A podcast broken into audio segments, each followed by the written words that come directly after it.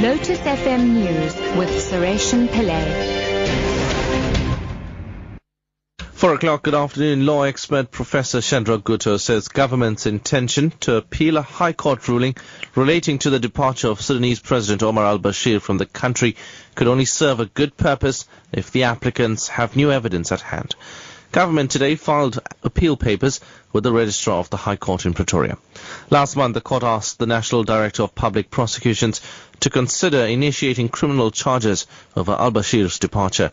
Gutto says government should be careful.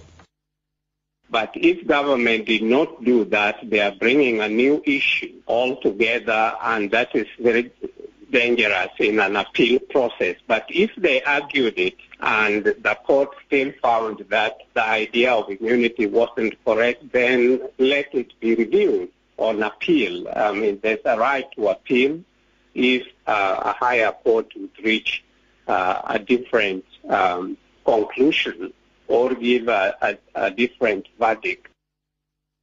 Government has until next week Friday to explain why it should be granted a further extension to its deadline to remedy sanctions of the Performing Animals Protection Act. The Minister of Agriculture asked the Constitutional Court for an extension as Parliament has not yet fixed the problem areas. The Act provides protection for performing animals, such as those in circuses as well as security dogs. NSPCA CEO Marcel Meredith says they will not oppose the extension request. Magistrates really are not all favor with animal welfare work and we felt that it should be left in the hands of someone who was able to look at the welfare issues which were involved in the application of the license. The Constitutional Court have already given an extension of time of six months to the Department of Agriculture. They've not met that deadline. So they've now requested a further deadline.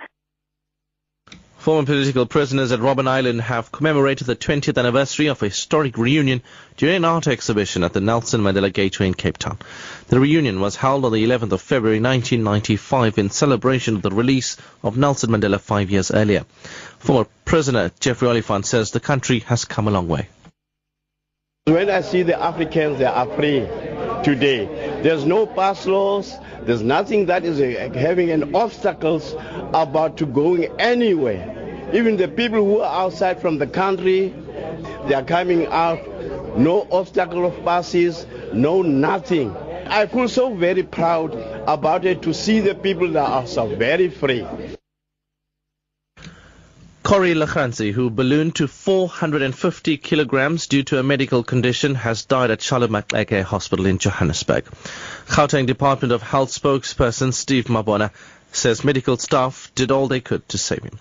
Lachranzi battled to get to hospital when his health took a turn for the worse. He has allegedly turned away by 10 private hospitals because of his size. Lachranzi was transferred to the hospital's intensive care unit but did not pull through. He had been living like a recluse after dramatically gaining weight due to a condition named ascites. And finally, Iranian President Hassan Rouhani has welcomed a nuclear deal between Tehran and six world powers. After years of negotiations, world powers finally reached a deal with Iran on limiting nuclear activity in return for the lifting of sanctions. Speaking through a translator, Rouhani said the agreement was a victory for all sides.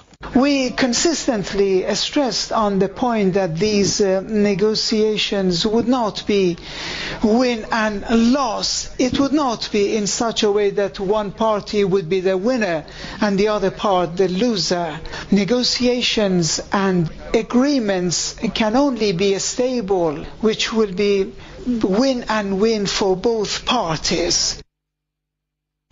Top story at 4 o'clock. Law expert Professor Shadrack Gutto says government's intention to appeal a High Court ruling relating to the departure of Sudanese President Omar al-Bashir from the country could only serve a good purpose if the applicants have new evidence at hand. I'm Sureshan Pillay. Your headlines in 30 minutes.